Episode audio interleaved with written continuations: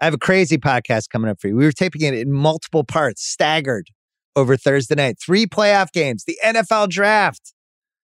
Good God Almighty. It's all next. This episode of the Bill Simmons podcast is presented by State Farm. If you've ever been in an accident and you're okay, but you know what happened, your first reaction is going to be, man, why did that happen? If you ever buy a new house or a new car or a new anything, there's this little rush you get when you're like, I did it. I made it happen.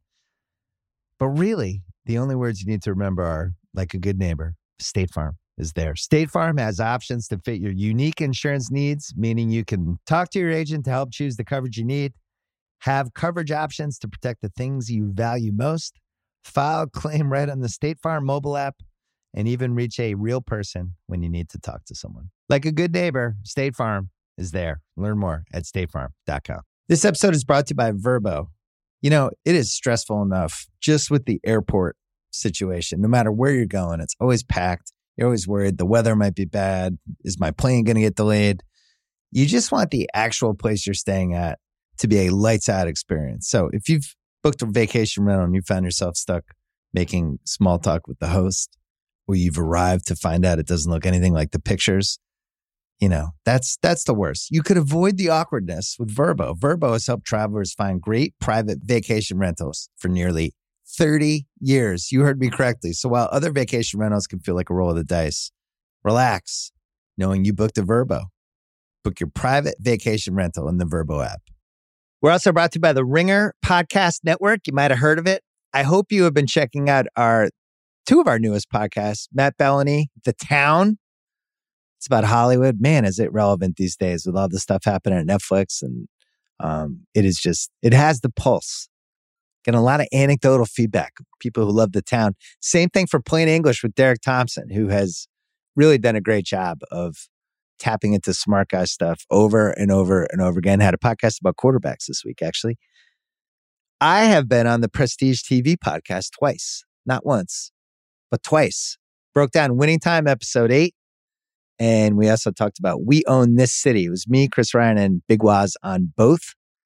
So check those out. Hope you checked out the rewatchables as well. We did League of Their Own. If you missed it, coming up on this podcast, going to talk basketball, playoffs, all the games tonight with Kevin O'Connor and Rob Mahoney, and the happiest Philly fan alive, the Ringers Ben Solak, is going to break down an especially lively NFL draft for us. It's all next. First, our friends from ProJet.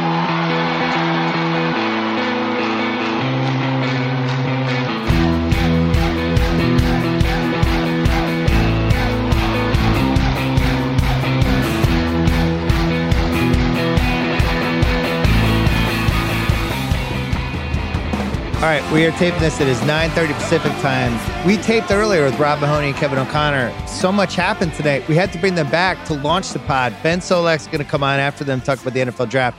Then we're bringing KOC and Mahoney back from earlier to talk about the first two games. Utah and Dallas went down to the wire. I can't remember. I'm sure it's happened.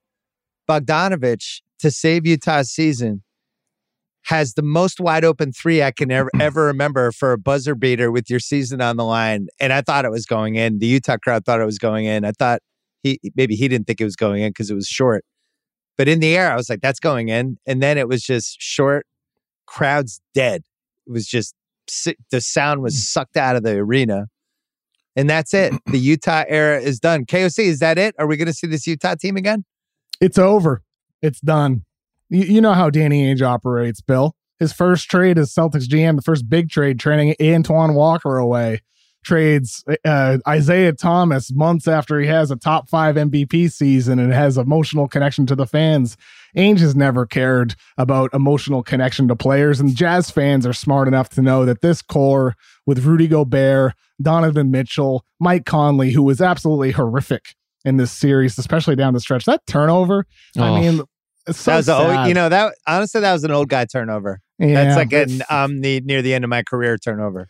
But for the Jazz here, it's it's done with this core. It's just a matter of what opportunities are going to present themselves over the offseason for them to make a big move and reshuffle things here. Because e- even even if you keep Gobert and Mitchell together, even if you do that, everything else got to change. Like everything else has to change. You need more wing defenders, have to have more stoppers on defense. It can't be solely on Rudy Gobert, who, by the way, before that Conley turnover, made a great stop on that layup by Luka. Like that was a really great defensive play, ran the floor. It's it's too bad for Utah. There's so much bad shooting down the stretch of that game, too. The the step back by Conley, the pull up by Bogdanovich earlier. Uh, just it was ugly to watch Utah throughout the entire season and tonight. Wasn't a great series. The poetry of it is not lost on me, though, in terms of the team that every year bows out of the playoffs because they had open threes. They just didn't hit this time. Yeah. And for that to be the way they go, I mean, mm-hmm. Jesus, that that's that's as good a look as you could possibly hope to get. Well, they they should have lost tonight, and they they did, but they almost stole it. They should have lost game four, and they actually stole that one. And both times, Dallas, this last minute offense from them, where they just need one more play to finish a game off, and they have who someone do you think would be one of the best closers? I didn't like the shot either time, where you have Luka 50 feet from the basket, you know, with in, in the right corner next to the midcourt hash line with seven seconds left, trying to make a move on Gobert. I, I just didn't understand that at all. They also could have gone even for a two for one potentially, but Dallas kind of, when you think like they don't have Luka for the first couple games of this series, they blow game four and they still win this series pretty convincingly. I almost think that says more about Utah. I don't feel like this was, um, you know, it, nice win for Dallas. They definitely skated by tonight with that Bogdanovich three, but mm-hmm. ultimately, mm-hmm. Utah was not very good. And the drop, the the drop from from where Utah is to where they're about to go, having to play Phoenix in this next round, who we talk about later in the podcast. Like, good luck, Dallas. This is this is going to be a jump. Um, on the Utah thing, Rob, what's your move? How how much TNT are we using in the remodeling? Is this a full? I'm using all my explosives, or is this I'm I'm gonna basically knock out the master bedroom and maybe build out of the back, and I might do something about the office, and I might like how much are we doing here? Are are we using explosives to take out like a like a house? That seems yeah, like well, overkill, maybe. or maybe a building. like when people they blow up a building. I don't know. or they blow up an old sports arena or something. This is a great twist on the property brothers here. yeah, seriously. Whatever it is, I just want to be the one who pushes the plunger to do it. I think. Yeah, there you go. Uh, but yeah, th- I think the foundational pillars have to change. I think obviously the Mitchell Gobert thing has run its course in a lot of ways, but it's not just them. It's the structure of that perimeter defense. It's frankly like I think Quin Snyder does a lot of great things as a coach. I don't know if he feels limited by what Rudy Gobert can do or not, but this is a team that is super dogmatic defensively to mm. the point that you know, I'm not even I'm not even saying you have to switch a lot. I'm not saying you have to do anything too radical, but even in this game, this deep into the series, they couldn't come up with an alternative rotation so that Rudy Gobert wouldn't have to go from the paint out to the corner to contest threes that the Mavs were still getting wide open corner threes. I don't know why you can't change your scheme to adapt, to adjust for that, to take away some of those possibilities, to have someone rotating from a different angle. There seems like a lot of things that could have been on the board. And yet, I, I, don't know why this Jazz team feels they need to play in such a limited fashion, but they absolutely have. So whatever whatever needs to happen to take that mental block off, I think that's the first step. KOC, a good way to think about this is let's go backwards. Who are the keepers on this team? Who are the unequivocal? Well, we got to keep that guy. The Jazz, surprisingly, not that many. I mean, you could basically tell me it's just Mitchell and Bogdanovich and everybody else is expendable. You could even tell me everyone's expendable. How many keepers do you think they have? Zero. None. I mean, like the closest thing is is obviously Mitchell or Gobert. Um, but even then, the, neither of those guys are untouchable. You're you're open. You're listening. If somebody gives you a call, if the if the Knicks win the lottery and land a top four pick, and they're offering something with that, future picks, young players for Mitchell, you're listening. If the Nets call up and say, "Hey, uh, what do you think about Ben Simmons for Rudy Gobert?" You're listening. Uh, I I think for the Utah, I'm Jazz in on that Danny, one. I, that was one of your better ideas. I saw that the other day. I let that that one at least solves solves some some fun content problems for us this summer as we try to think of what we're going to talk about. yeah, that, that's a, Get, that's we a get a week reason. of podcast out of that. yeah, Da- Danny Ainge calling in for the ringer.com. Danny, thanks for the help again. We No, appreciate it. but, but but seriously though, like with Danny Ainge, I know people make fun of him saying almost Ainge this and that because of some of the misses that he's had, but Danny Ainge has authored some of the bigger, riskier moves in the last 20 years in the NBA. The trade down from one to three, Fultz for Tatum. Like that's a guts, man. Like K- how about KG and Pierce? no kidding. Exactly. Trading, even trading Al Jefferson for KG, never mind trading them away wh- when he did for all the picks. So Also, he I think- took Marcus Smart and Robert Williams. He took Grant Williams. I mean, granted, you know, he took Romeo Langford in the same draft, but he did take Grant Williams, who turned out to be a really valuable role player Yeah. who got right in Kevin Durant's chest and guarded him for long stretches of playoff games. I, I don't want to turn it into like a Danny Ainge love fest. I think like No, he's good, though. He, he's good, and I think for Jazz fans, they they have you know head coaches for twenty plus years. They had Quin Snyder for eight years. They're used to cores and coaching staff staying the same. But with Danny Ainge, buckle up, get ready, because this is this is someone who came into a situation that is in need of major change. Like like Rob said, it's the personnel that needs to change. Because I think with Quin Snyder, he definitely deserves some blame for some of the rigidity with his system, but also like like they signed Eric Paschall and Rudy Gay Yeah. as their small ball guys, and then they get Hernangomez midseason, and it's just the options on this Yeah, roster are so limited. Like if Gobert, when Gobert is pulled to the perimeter, as we saw tonight with the Jazz switching far more often in the postseason, there's nobody inside who can help offer any help if somebody gets by him. So I, I think for Utah, it's the defense that needs to change. It's the head coach that needs to change. And if the right deal is out there for either of those stars or both, uh, even that is a situation where maybe you go total blow it up mode. Um, but I'm not all the way there with them. I still think keeping one of Gobert or Mitchell could be in their best interest, depending on what the return is for one of those guys. Yeah, one thing I'm going to have a hard time getting out of my head is Jalen Brunson just straight up outplayed Donovan Mitchell in this series. Oh yeah, I, I I don't know how you can feel super great about Mitchell's trajectory when something like that happens. Like this should be the time for him when everything starts coming together in terms of how he reads the floor, when he's attacking, who he's attacking, mm-hmm. manipulating the game. And we've seen Mitchell's progress in some of those areas kind of hit a wall. And I'm I'm waiting for the next evolution of his game. I'm, I hope he can get over whatever hump seems to be in front of him. But right now, guys like Brunson are doing very similar things on more efficient shooting. I don't think it's a hump at this point. I think the situation is what it is. You know, he co- he came in with that kind of Booker, Tatum, Towns, Jaylen Brown's kind of generation, whatever that generation is, and all those guys have ascended in different ways, especially Booker and uh, Tatum, who I think were kind of peer groups for him, right? Tatum and Mitchell were in the same draft, weren't they? 2017, yeah, Yeah. Yep. Um, and he's just not a two way guy like those guys. We've oh, talked Oh, no. about this a few times on the pod, but he's probably closer to CJ McCollum than he is to Devin Booker. He's an offense first guy. I think he's a, at least in this series, was a legitimate liability. And he got outplayed by Jalen Brunson, who's about to go in the free agent market. He's for contracts 30, 32, 35, 37 next four years. In general, we didn't mention this yet. The Jazz, they're on the books next year for 155.6. Mm. Now that's that's the number like right now without adding minimum guys, draft picks, whatever else you have. So that's a tax team. This is a team that will not be one of the best, I think, seven teams in the West next year. So we're in legitimate blow it up mode.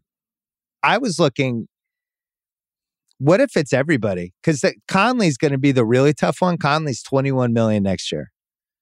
And there is no world where he's, you know, if he's in the free agent market this summer, he's, I would say, somewhere like a five to six. He's in that, what like Patty Mills got last summer. But maybe they're the team that takes Westbrook. Oh, Maybe a there's a version God. where Oh, I was trying, I tried to think of a four team trade where Mitchell goes to the Knicks with Hernangomez. Brooklyn gets Gobert. They get Derrick Rose and Royce O'Neale. The Lakers get Ben Simmons, Mike Conley, and Kemba Walker. And the Jazz get Russell Westbrook, Joe Harris, Talen Horton-Tucker, and RJ Barrett. And it's just we blew it up. We got nothing left. We're going for 20 wins this year, and we're building around RJ Barrett. And we'll we'll take your Westbrook poison pill for a year. Everybody else is gone. Give us a ton of picks. The Knicks send them picks. The Lakers send them picks. Brooklyn, they just get everybody's picks and they just start over. I would rather do that than go 42 and 40 next year with with a luxury tax, right? Yeah, this is nowhere near a luxury tax team. Like they, they just do not have the roster to justify it. And I think most damningly, they don't have any young guys who you're looking at and saying that's the guy who's immediately going to take a jump. That's the that's the young player in waiting Yeah. that's going to transform our team. Mitchell was supposed to be that guy. Gobert was supposed to be that guy. Unless you're, I guess, miles higher on Nickeil Alexander-Walker than the consensus is. I'm not looking at this roster and Was seeing he that on this team? He is technically on this team. we didn't Yes. see him on playoffs. It all goes back to that crazy Terance Mann game, right? You think like there are these weird moments sometime that happen in the playoffs. Like the Clippers had one in 15 when all of a sudden Corey Brewer and Josh Smith are basically ending this CP3 Oh, yeah. Blake Griffin thing.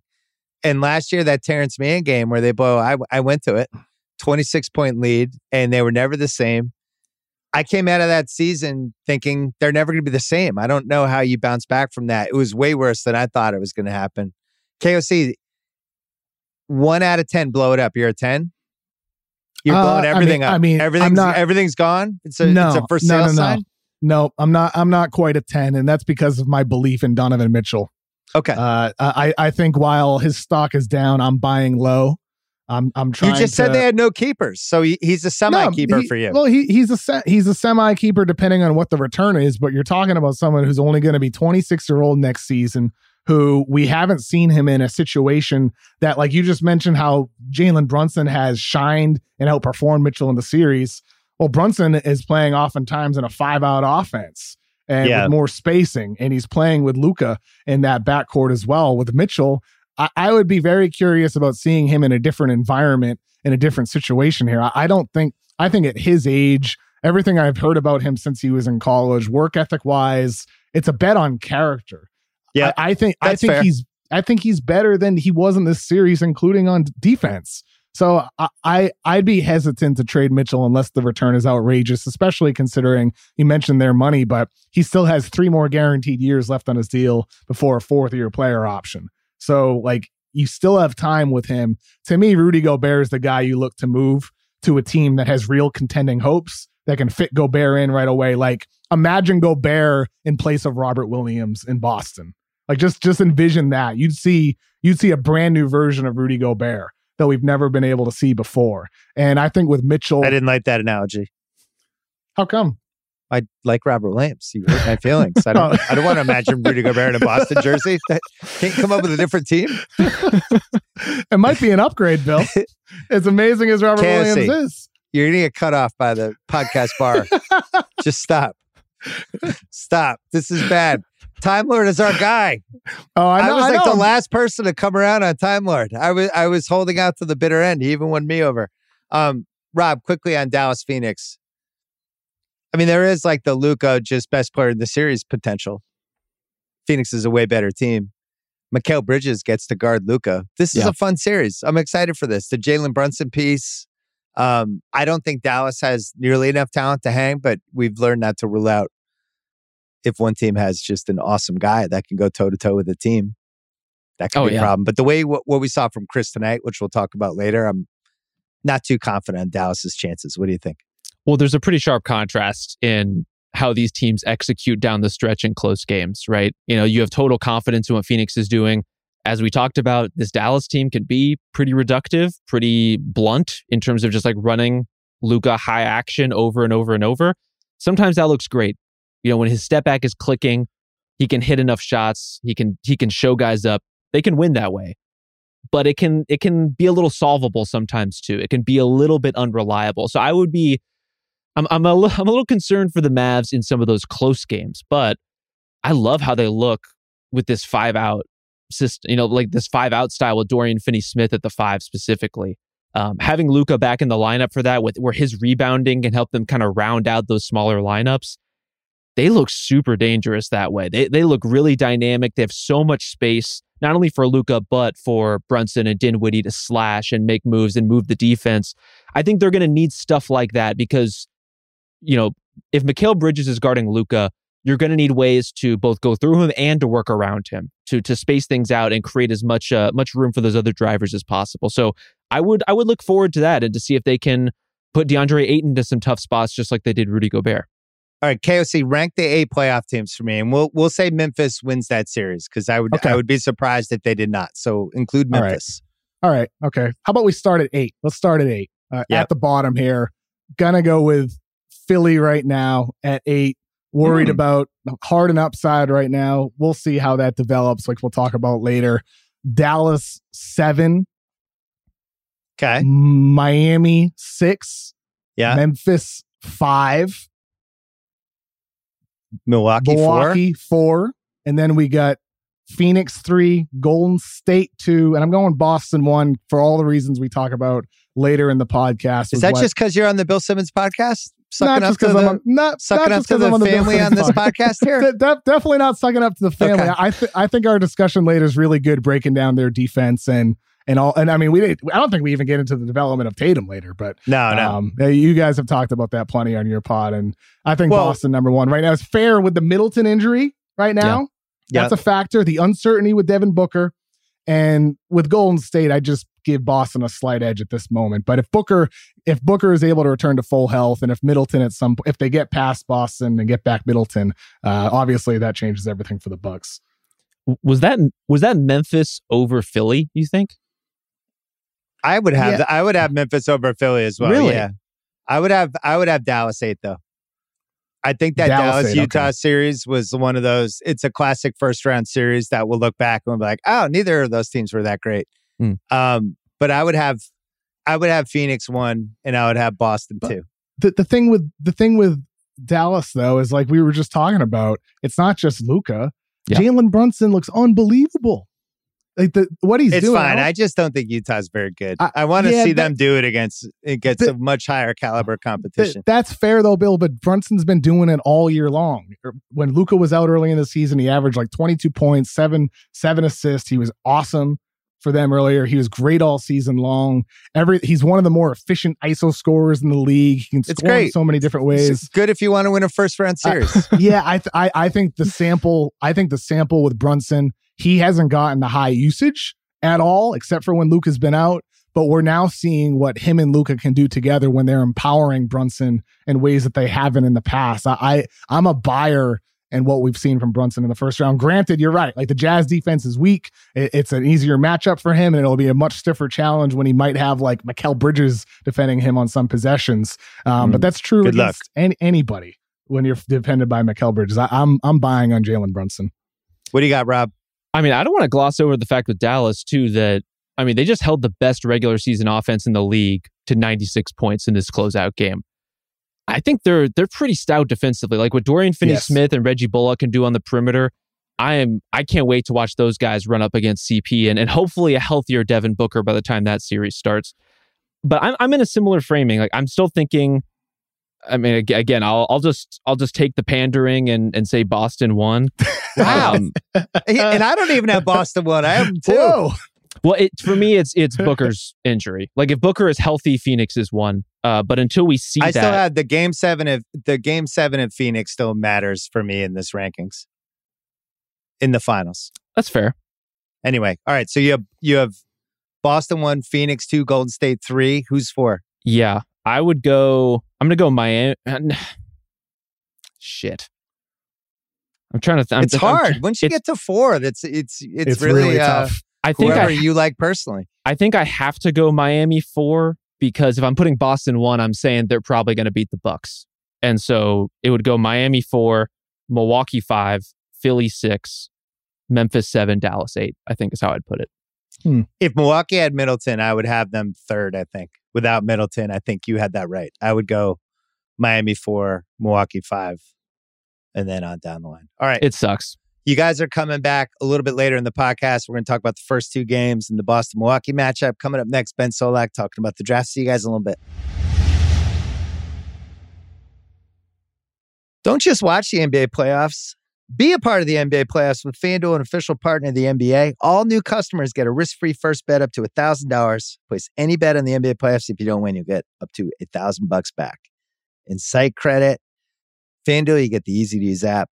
You get fast winnings paid to you. You get same game parlays. You get really fun futures. I mean, for round two, you could parlay the Celtics and Miami together. If you think that's going to be round three, throw those two together, you'll get better than even odds. You can just bet the Celtics in game one with the under. If you like that, that's Sunday. Download FanDuel, America's number one sportsbook today. You can do any of these things and use promo code BS even better. Place your risk free first bet for a chance to take home a W on basketball's biggest stage. And remember, use promo code BS for this amazing offer. You must be 21 plus and present in select states only. First online real money wager only. $10 first deposit required. Bonus issued as non withdrawable site credit that expires 14 days after receipt. Restrictions apply. See full terms at sportsbook.fanduel.com. Gambling problem? In Arizona, call 1 800 NEXT STEP, Connecticut 888 789 7777. In Colorado, Iowa, Indiana, Illinois, New Jersey, Pennsylvania, Virginia, 1 800 Gambler. In Michigan, 800 270 7117, 1 877 770 STOP in Louisiana, 1 800 270 7117 for confidential Michigan, 1 877 8 HOPE NY or text HOPE NY in New York. Tennessee Red Line is 800 889 9789. And in West Virginia, 1800 gambler.net. All right, we're taping this part of the podcast. It is 8:40 Pacific time. The first round in the NFL draft just ended. The Terminator Ben Solak is here. What a night for him. Sixers staving off a potential game 7. It just would have been an all-time catastrophe in the works. Did not happen. Blow out the Raptors and then your Eagles. You're rooting for this. You're rooting for them to get a little frisky. Yes, sir. They got super frisky. Were they the winners of the draft for you? One one of the the the few winners certainly. There's always more than one, but when you look at what they needed defensively in terms of almost letting Fletcher Cox walk in free agency this year, needing to be able to run this two high defense, needing to be able to get more more substantial size up front to play with these light boxes. And then they kept on drafting these young receivers, and they clearly can't evaluate them super well or develop them super well. And they just said, you know, send it to hell. We're going to go and just get 24 year old AJ Brown really, really, really good night for the Eagles, both in terms of the short term, evaluating their coaching staff, evaluating Jalen Hurts, and the long term. This is really nice build for moving on from Fletcher Cox, saving some money, and also laying the foundation for a different quarterback than Hurts, if that's what it calls for. So great night for them. Great night for the Jets. Great night for the Giants. Great night for the Ravens. Uh, well, wait, we'll talk about those other teams in a second. Yeah. The Eagles, they made a new contract with AJ Brown too. yeah, They somehow years. got him in a trade for like slightly more than what the Cardinals gave up for Hollywood Brown, which was the single craziest transaction of the night, unless you count the Patriots taking Cole Strange 29th. Um, but the AJ Brown, like, you know, sometimes I, I just, you talked about this the last time you were on the pod about what is the value of these elite guys? Is it two firsts? Is it one first? Is it one first and a, you know, a high mid round pick? And then AJ Brown, you could have told me they traded two firsts for him, and I, I think I would have believed it. Why was the price for him so low? for AJ or for Yeah, Hollywood. for- I gotta make sure for I gotta AJ make sure I get my Browns No, correct. For right, yeah, yeah. AJ. Yeah, yeah. Uh, right. I think for AJ, the expectation of of signing the extension is always going to change things a little bit, right? That's part of the hang up with Deebo Samuel uh, moving from the Niners, which is something that did not happen tonight. You know that you're going to have to spend a lot of money, and it always hurts to trade picks to spend money because one of the nice things about making picks is you get rookie contracts. So you spend the pick, but you don't have to spend the money. Uh, the Eagles were in a position to be comfortable with that. They had bottom five lowest amount of money spent on wide receivers among all teams in the league when you look at full salary cap uh, because they were just full of rookies, full of young guys. And so they had ca- uh, money at the position to spend, whereas the Titans clearly felt as if they were not going to be able to get a good contract with AJ Brown for where they liked him. And so the Eagles give Brown what amounts to 25 million per year, right? That's 100 million over 4 years on the extension. So if you add in the 5th year it's not going to be as much, but technically 25 per year on the extension, which is that kind of magic number now. That's the number Deebo was after. It's it's a big number, but only 57 million guaranteed is really not that bad when you look at the size of that contract. 57 million guaranteed 14.15 14.5 15 million guaranteed per year is is not too bad on a contract that size. And so i think for a first and a third expecting to sign that big extension overall not too bad. You got to remember the cardinals had to uh, uh got marquise brown and the 100th overall pick right? So they got brown and then another round three pick just for that first overall which was 23 a little bit of a, a less expensive pick but marquise brown is not remotely in aj brown's tier I would say I don't he's know if he's- two tiers below. Yeah, is he one of the top like 40 r- wide receivers in the league? I wouldn't have him if we made the list. Like two weeks ago, we did this thing with the, we did the value of a different receiver, Mhm. basically all the position guys who weren't quarterbacks. I I wouldn't have even put him on my honorable mention. Yeah, if you want to see what being speed pilled looks like in the NFL, look at the way that Steve Keim and Cliff Kingsbury built that team, right? Because there was no reason to not pay Christian Kirk the even the Jags extension to then trade a first round pick for Marquise Brown, who the only thing he does better than Christian Kirk is be fast. That's it, right? This team is so oriented on verticality, so oriented on team speed, so oriented on being able to stretch the field that they are bringing in a small receiver who's plagued by drops, plagued by inconsistency, who doesn't have much of a role besides running down the field. And you would have thought when they spent a second round pick on Andy Isabella four years ago, and that totally lampooned because he could only do one thing, that they would have learned their lesson. But they knew AJ Brown didn't was upset with the Titans. They could have made a call to Jon Robinson. I'm sure they did and ask and see Yeah. what the situation was with AJ Brown. But they have prioritized team speed, especially on offense, more than any other trait in Arizona. And that's how you get guys like Marquise Brown on this sort of a trade. It's how you get a top 10 pick on Isaiah Simmons because you just believe being fast is the solution. This is the NFL, baby. You got to hit somebody. And the Cardinals don't believe that. And that, that's a problem in their team building philosophy right now. Well, wasn't isn't he close to Kyler Murray too? That was the other thing that seemed like a let's try to make Kyler a little more happy move. Oklahoma connection. Yep, they played together in college, and and that always is good. That's always nice. It's important to keep your quarterback happy. But Eh, I think- is it? I think Is I think it would have been easier to just sign him to the extension. That Yeah. probably would have kept him happy too. Right. I uh I the Cardinals were on my list for worst run teams and they might have might have started climbing a little bit. I didn't get that at, At all. I don't know they- why they wouldn't yeah. have gone for AJ. I don't know why make make a run at Deebo Samuel if you're going to try to get splashy.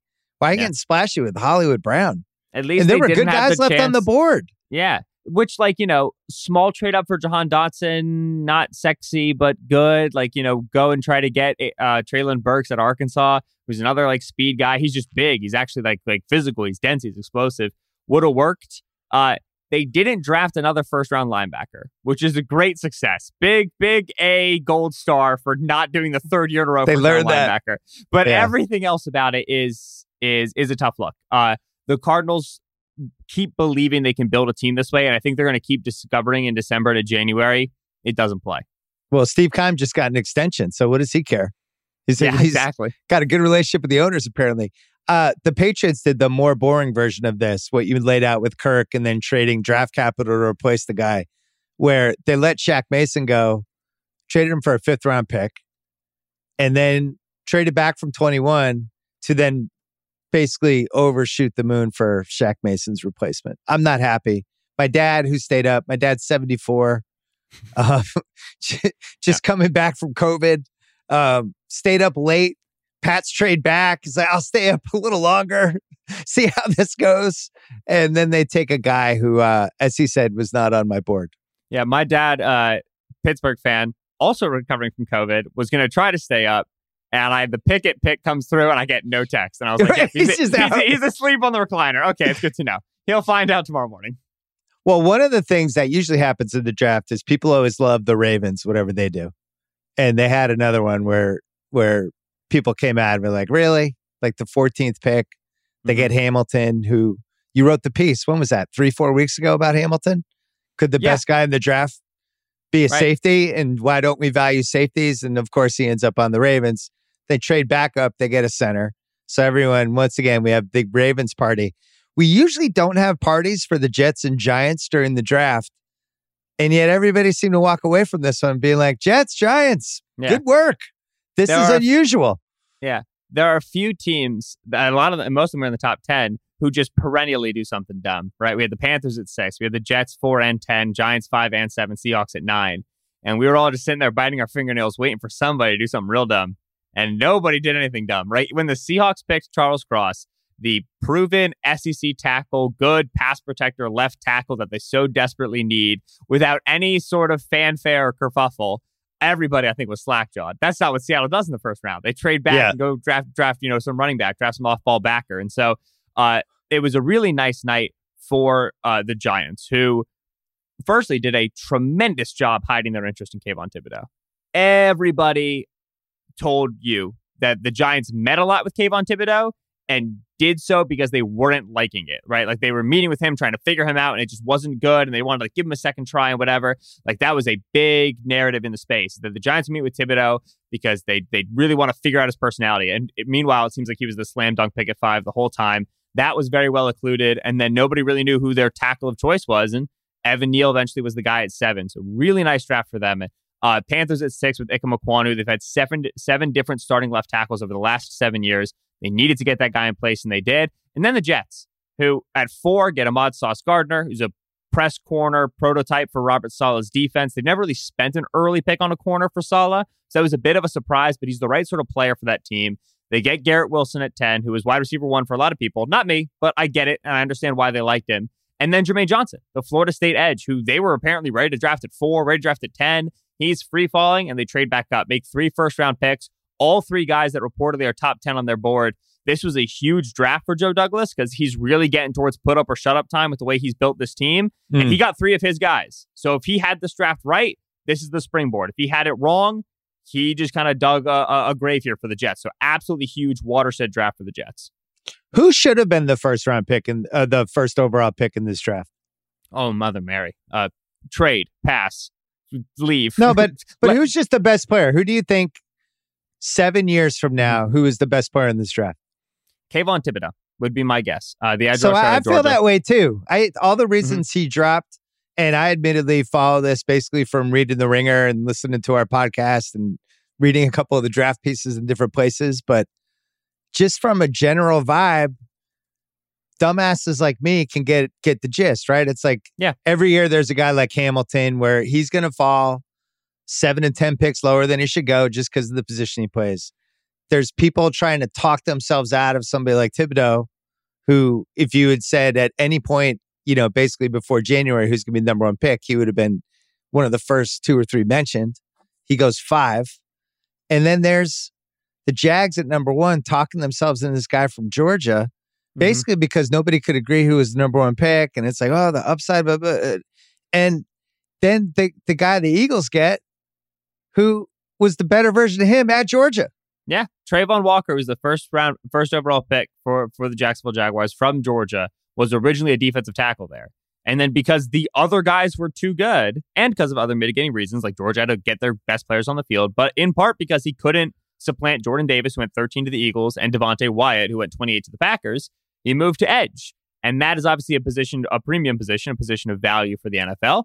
He's a great athlete at that position, so the Jaguars made that pick. But low key, one of the losers of the draft is the Jags. Uh, they would have loved to have traded out of one. Everybody would have. It's not a good year to have the number one overall pick. They take Walker, who, man, I don't know if I think Walker would have gone nine at the earliest if he did not go number one overall uh, relative to where other teams had him. So this was not a, a consensus top five guy. And then they trade back up into the first round at like a weird premium. They spent uh, they they went from 35 to 27 and it's cost them a fourth and a sixth to do it, which mm. doesn't sound like a lot, but that's like more than the price of admission had been set. Like you look at the the the Patriots and the Chiefs trade up. The Chiefs went from 29 to uh to 21 and they just sent a third and a fourth, which is eight picks earlier in the first round. It's a difference. So the Jags spent a little extra to get back in the first round to get Devin Lloyd, who's an off-ball linebacker. And there are some off ball linebackers who should go round one, but typically there's not a lot. And in my opinion, Devin Lloyd was not one of them. So it wasn't a very good draft for Jacksonville, who spent two first round picks on defense and still, in my opinion, has no good plan on to develop their their ex first overall pick and Trevor Lawrence at quarterback. Trent Baalke's not not not the sort of guy you want running your team. And we knew that before in the offseason and they didn't fire him and it, we're just re-emphasized with it now after the draft. I don't like the way he approached the first round. Well, you think there's a couple there's a couple parallels here that I can relate to. One is that the Jags are owned by the Khan family. I don't think this is the number one thing going on in Shad Khan's life. Like he's a big auto parts guy. He's got a lot of investments.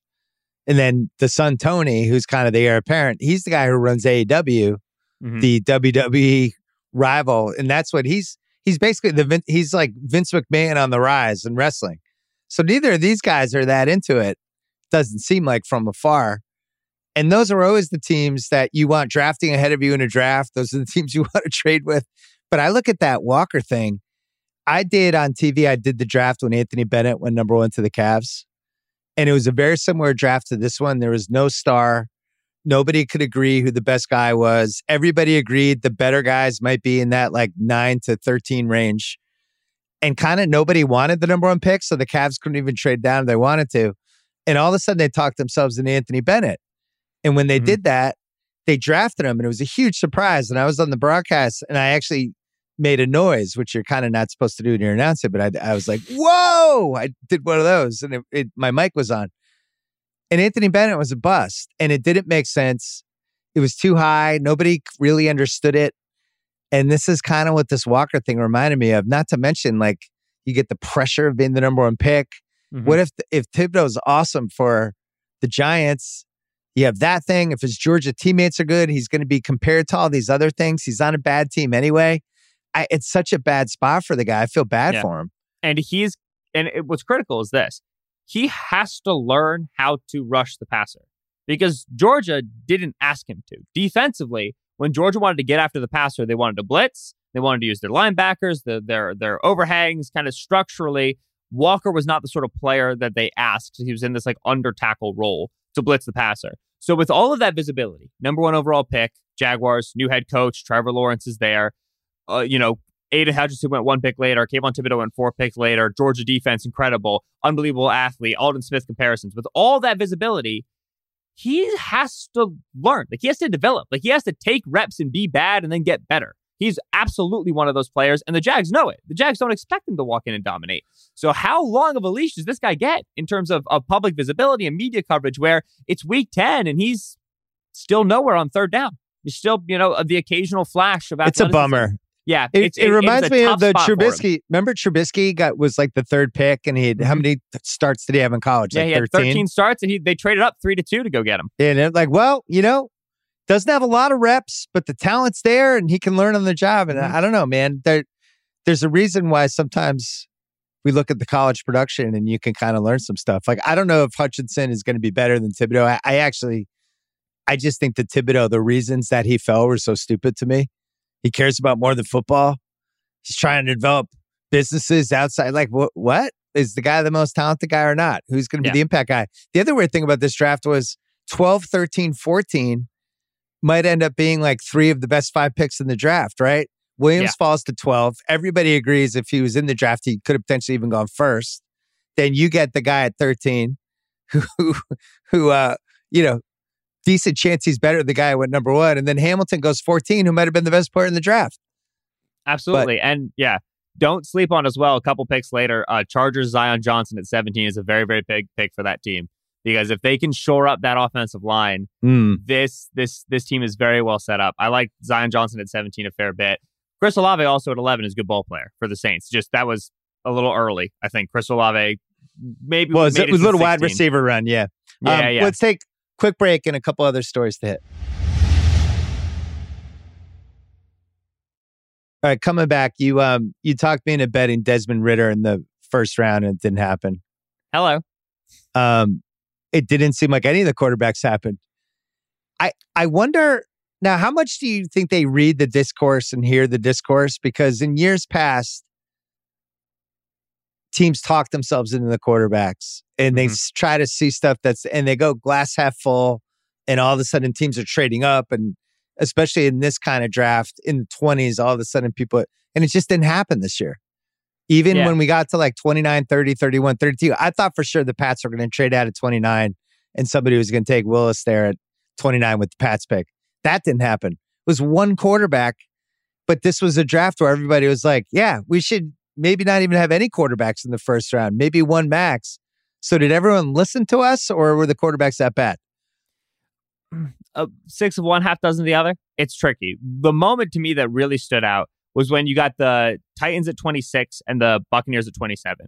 And the Titans were a team that was rumored for quarterback, and the Bucks were a team that were rumored for quarterback because of you know Brady being only so many years left to, to play for the Bucks. yeah like And at then- least eight years left but he's Yeah. he's on his way Yeah, out yeah. soon And then uh, the Titans traded out and the Bucks traded out. It's not that they stayed and made picks. And there were players there for the Titans and definitely players there for the Bucks that that team liked and wanted to take in round one, and they traded back.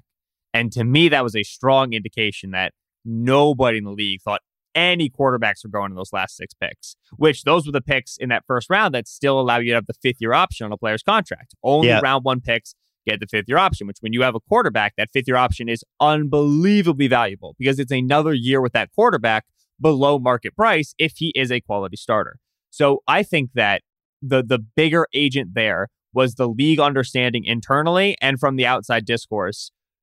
We don't have to move on these quarterbacks until late. We can trade back, we can get other guys, we can be patient, and then we can attack at some time in year two. Because you heard reports like Desmond Ridder, who, trust me, I lost good money on Desmond Ridder round one. That's our Uh, guy. yeah. He's still Uh, our guy, though. I, I'm not quitting yeah. on him. I'm just a little hurt. Yeah, yeah, it hurts. Uh, there, you know, Jeremy Fowler of ESPN, multiple teams uh, have round one grades on Desmond Ridder. We heard that Malik Willis, multiple teams have round one grades. And so teams had grades where they're willing to take these guys, but they're playing the draft board. And I think the draft board told them, hey, once we get past Pittsburgh, it looks like nobody's going for this. The fact that Pittsburgh had their pit of the pick of the litter and picked Pickett is, man, something else. I I didn't think their Malik Willis love, which was rumored for a long time, was as strong as it was reported. But man, I would have told you they are not taking Kenny Pickett in round one. And for Pickett to be the lone quarterback selected is really quite stunning. You would have. You were a Ridder guy, right? Out of all those Yeah. guys, Absolutely, yeah. But and even if like you you know take Ridder out of the equation, Willis is still like worthy of the first round gamble because of the traits, right? If he hits, he hits big. If Pickett hits, you have Mitchell Trubisky. Like that's who you get. You get someone on the Carr, Trubisky, Garoppolo spectrum. That's I'm not interested in hitting on that. I'm not interested in, in rolling those dice because even if they land the way I want them to land, I don't really feel like that's a big win for me, right? The Steelers do they fashion themselves as contenders? Because the whole book on Pickett, all 24 years old and eight and a quarter inch hands of him, is that he's pro ready. Uh, Pittsburgh, that offensive line ain't pro ready. So this receiver room is a little bit discombobulated. he's too. 24. Yeah, Yeah. he's, Oh, he's a super man. senior. He's turning That's a- 24. That's a bad pick. you know who else is turning 24? I know my my Cole Cole Strange. Strange. I'm aware. It might be one of those things like when um when you have the grandparent who you decide they're not allowed to drive anymore. Oh, yeah? Like grandpa, bad news. Um, you're not allowed to drive anymore. We're you're just not. Hide you, the keys. you kind of clip that parking meter that time. You just we're done. Let's it's for the best. We'll drive you or we'll get it like Yeah. I'm worried that the but I don't want Belichick to get there, but the the drafts have been bad now for a couple years in a row. Last year was okay, but the like three of the last four were bad. And this pick, that look, if they love Cole Strange, that's fine. Maybe he'll be awesome. It's just when people take a guy, you know, 20 to 30 to 40 picks ahead of where they were supposed to go. Yeah. That's kind of just, it's either arrogant or weird. Trade down again. Yeah. Right. Get him Yeah. in the 40s. Yeah. What's wrong with Could that? pulled it off.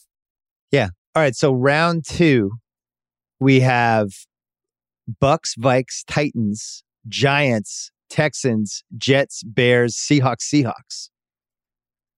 There will be some quarterbacks, I'm guessing, taken in a guess so, couple yeah. in a couple of those, right? Yeah, I would guess so. Uh, Seahawks at, at 40-41 are teams uh, is a team that has been interested in our boy Desmond Ridder. Uh, Texas at 37 had Kenny Pickett steam in the betting markets late in the process. I think if he made it through round one, they would have been a Pickett spot here. Now a bit more of a question mark, but still possible. Titans at 35, we know did their work on the quarterback class. Ryan Tannehill's contract is the biggest quarterback QB uh, cap hit this year. I want to say he's at least top three.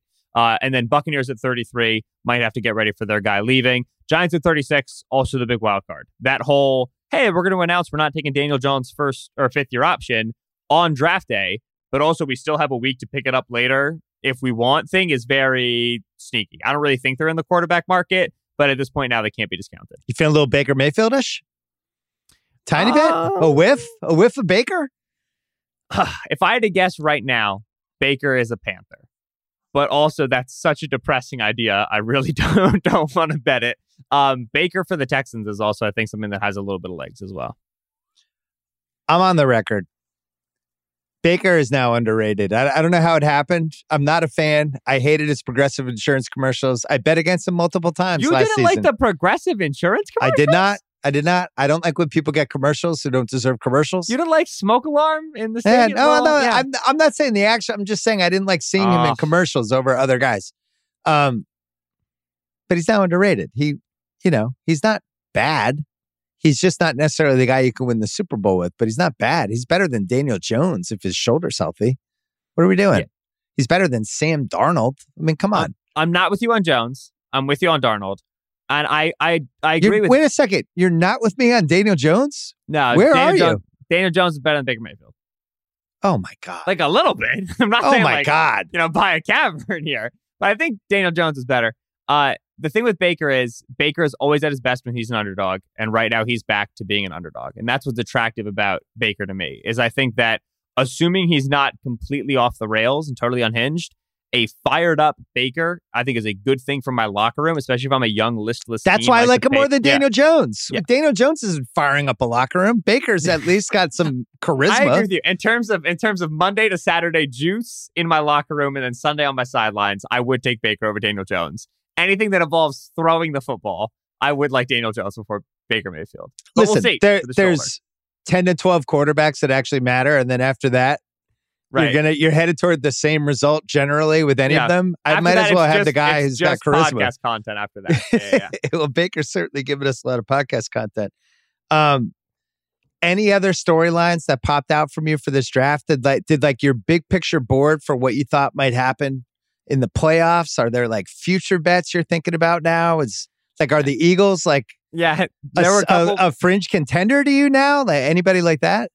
Yeah, there were a couple people in the community who steamed like Hertz MVP and and Eagles odds. I got the little ESPN notification. Caesars Eagles Super Bowl odds have gone from like 50 to 1 to 40 to 1 or like 40 to 1 to 31 something like that. Uh I do not believe in Jalen Hurts as a playoff quarterback. Uh I saw what that Buccaneers defense believed of Jalen Hurts and it was that he could not throw the ball. It Uh, wasn't I- great. yeah, I don't think that changes, even with the addition of AJ Brown. So I think that's a little bit presumptuous. What I will say is this: uh, two teams who made deep playoff runs last year, who just very quietly added good players who can start next year and and be very quality and important roles for their team, are the Buffalo Bills, who got one of my favorite players, Florida corner Kaiir Elam. They've always needed a corner two opposite Tre'Davious White. It's always been a big need for them. And finally, after Tre'Davious White got hurt, they decided to make that pick. So if White's healthy and Elam can play in year one, the Bills just solved one of the biggest problems they've had over the last couple years.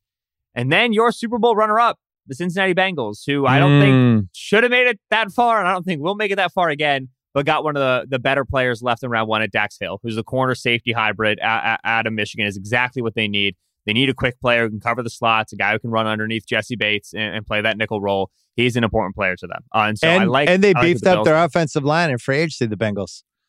The- They did. So yep. Bengals 22 to 1 on FanDuel. Bills are the favorite right now, plus 650. I, I, I, every year we get to draft time and I just go, Bills, please draft around one corner. Please do it. Please do it. And every year they come up with something else that's creative and cool and it's an important player. But this year they, they did, I think, the job. They kind of swallowed the pill and said, our defense can hide cornerbacks only so much. We're going to start investing in this position. So Elam, I liked a lot for the Bills, uh, and, and Daxton Hill at, at 31, I liked the Bengals. Uh, I hate everything the Vikings do. Stop trading back, make good picks. Um, that's that. The Vikings, had they taken Jameson Williams and just put him with Jefferson and said, fuck this, we're just going for it, that would have been really Yeah. fun. You're, How uh, about the chutzpah on the Lions, though, with Jameson Williams, man? I you mean, don't, they, you don't even have a quarterback. You're out here trading 20 picks to go get a torn ACL receiver at 12. That's that's a lot of dip on your chip. I respect the move. well, and you have that legacy of the all time hit or miss receivers in the first round team. Mhm. the Lions. Yeah, yeah. You're doing it yet again. I was looking at the NFC. I think the best value right now for future bets, if if there is even value, is who wins the NFC. Because I don't Mhm. think we have a dominant NFC team per se. Your Eagles are 17 to 1. It, it's possible. Again, like I like the Eagles more for like I know right before the Brown trade to win the division they were like plus 275, plus 250, which I liked a little bit more just because again, like I'm really worried about Hurts against playoff defenses for like 2-3 weeks in a row. Um one team in terms That's of 240 right now. plus the 240, yeah. Which, right, That's pretty me- solid, by the way. Yeah, to me that's still actionable. Uh, Yeah. The one NFC contender that had a, you know, a bit of a, a meme day is the Packers, who just didn't take a round one receiver. Packers went go linebacker one, Quay Walker at 22, who I just thought should be a first rounder and is a good player. But I really liked him. yeah, uh, Quay, Quay's a good player. He's the second linebacker for the team. It's not like they had none, right? They had De'Vondre Campbell. And then they take Devonte Wyatt, who's a good defensive tackle, but also had massive off the field concerns that were potentially going to push him outside of round one. Uh, Mm. And they grab him at 28, and they're still throwing the ball at Allen Lazard, baby. Uh, I don't, I do not see the vision. I do not understand the plan. Uh, let's just have Aaron Rodgers win his third MVP in a row, I suppose, and we'll go back to losing the NFC He's- Championship game. He's not winning again. an MVP with the with the talent that they have on their offense this year. Yeah, that ain't happening. How's he Yeah. going to get to five thousand yards, forty five hundred yards? I, I I do not see the plan unless they really, truly, earnestly believe they can move the Raiders off of Darren Waller, which is what they wanted to do in the Davante Adams trade. They've been trying to do it for this this this process here before the draft, but the Raiders went and put Darren Waller on the stage to welcome the NFL to Vegas. They do not feel like a team that wants to move off of Waller. Um, I'm struggling to find the star receiver that they get because Brown is off the board, and I would be stunned if the Niners trade Deebo to the Packers uh, after after the way they've seen them repeatedly in the postseason that would shock me. Uh, and so I, I struggle to find that star receiver left that the Packers so desperately need. I can't imagine that either. And I think the price for Deebo is more than AJ Brown, I think so. Yeah. pro- probably somewhere between. Tyreek was more than AJ Brown, right? I, I need to see the whole list, but we didn't. Davante, none, nobody went for two firsts out of the receivers, Yeah. Which see. I which I think was a little surprising. yeah. So I guess- Tyreek Tyreek went for 29, uh, a second, a fourth, a fourth, and a sixth. Oh Jesus, that was Yeah. that was a lot. Yeah. So I would say uh, It's less than that. Yeah. I would right. The, the difference between first rounders is a, little, is a little substantial, right? AJ Brown took 18 and Tyreek took 29, but still having to trade five picks for the player uh, Mm. and, and the second round pick as well is, is, is pretty substantial, right? Having the remaining picks let the Eagles still be flexible, whereas once the Dolphins did that, it becomes tough to move around, right, in this draft and, and for other players. And so I don't know. I would be I would be curious what the charts would say on that, but I would expect, yeah, like Deebo requires a middle first plus, right? Like 10 I thought was already always a little too much if they made that Jets trade, but like a middle first then plus something on, on the back end. And that's obviously not viable anymore for 2022. So now it's a 2023 first, which introduces uncertainty. And that means that the price goes up in terms of the extra stuff you have to put in. Who do you have? Sixers, Miami. Sixers and six at all times in every place with no doubt. Uh, one of my best buddies is a Heat fan. We've been talking about this for a long time. Uh, I think the Sixers can beat them. I, I, I earnestly do. But with that said, I do love rooting for playoff Jimmy, uh, and and he is vindicated in many of his Sixers opinions from years past. And so it's a it's a win for the Sixers, or it's a win for Ben Solak's opinions about the Sixers in 2019. Well, what a night for you. You it really was. It- the Eagles Sixers, it doesn't get much better than that as a combo. I was so grateful during that that like 10, 11, 12, 13 pick where like all the trades were happening, right? Eagles were moving up because that was like fourth quarter of the game. And if I had to be double screening, I think my head would have burst. Uh, and so it was very nice to just fully lock in on on uh on the the trades, fully lock in on the lines moving up, and uh, not have to worry about the Sixers blowing a twenty point lead. So they weren't at home. You only blow twenty six point leads when you're at home. Hmm. That's the thing. All right. You can read Ben Solak on the ringer.com. You can hear him on the Ringer NFL show, sometimes on the Ringer Gambling show as well. Good to see you as always. Thanks so much, Bill. All right, we're taping this part of the podcast. It's a little after seven o'clock. PT just had two basketball games. A third one is happening right now. The NFL draft is happening right now. My TVs are exploding. This is a great time.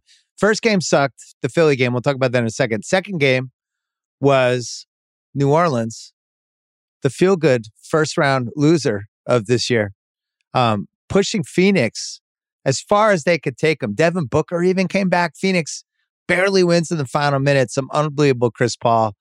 The Pelicans go home. Rob Mahoney, what stood out to you about uh, game six? That's a hell of a party favor to take home if you're the Pelicans. You know, I think every year there's a team that is young and kind of bad in the middle of the season, and we're wondering should they tank for a draft pick? Should they make a push for the playoffs? And I hope we remember this Pelicans team when this happens next year with some other team because they're going to the next season with a lot of juice, with a lot of confidence. They played a hell of a series. Um, my friend Kevin Wilds on Twitter compared it to the Bubbles Sun, the Bubble Suns two years ago, and uh, you know, even though they didn't even make the playoffs that year, they laid some sort of a foundation that convinced them to trade for Chris Paul and a year later, they were in the finals. KOC, you see any similarities with that? Absolutely, because now they're going to be in a situation where their Chris Paul, you would hope, is going to be Zion Williamson. Uh, with him coming back, if he's able to get in the big if here, but if Zion could get in the best shape of his life and return to the court to a team that has now defensive enforcers like Herb Jones uh, on that end of the floor, when is the last time we've seen a rookie play at his level on the defensive end with CJ McCollum? Granted, it wasn't a great series for him. If you get CJ McCollum as the third option between Ing- between Ingram and Zion, that offense is, is going to become far more significantly difficult to stop on what for defenses. So I mean, for Zion, it, it all comes down to health. That goes without saying. Um, but it seems like I'm not sure if you've heard anything about this, Bill, but I don't think New Orleans wanted to bring him back because they still want him to actually get back into the best shape of his life before risking further injury with the condition he's in now. But that's my impression from the people I've talked to. Well, he's not in shape. I mean, you can No, see it at from him on the sidelines. If we're gonna extend the bubble Suns comparisons, maybe he could go on a plant based diet like uh, Chris Paul did, because Chris Paul basically changed his career when he got in a crazy level of shape. Tonight was unbelievable. I mean, the stuff he's doing. I don't really even know how to have perspective on this older athlete stuff. You know, I think once Brady had the Falcons come back, that was when everybody's brain just started to kind of break with this stuff. LeBron was going to win the scoring title this year for a little bit there. Brady's still winning playoff games. And it's just throwing me off. But the one thing we always kind of knew was that aging point guards, Rob, just weren't supposed to be getting better. There was a point in this game when him and Ayton had made 16 of 16 shots to start the game. And at the end, he did everything. He had the alley oop. He's setting up Booker. He the it was just dagger after dagger. I, I gotta say, offensively, I think this is as good as he's been his whole career. I know that's a crazy thing to say, but that's how I feel. I was there for his whole career. I think this is as good as he's ever been. What do you see? I mean, he's exceptional. Just the level of control that he's able to exercise in the highest pressure moments, in the biggest moments of the game against the best defenders on the floor, the way he's able to pull guys into pick and roll who don't want to be in there, to pick his matchup, to pick his spots.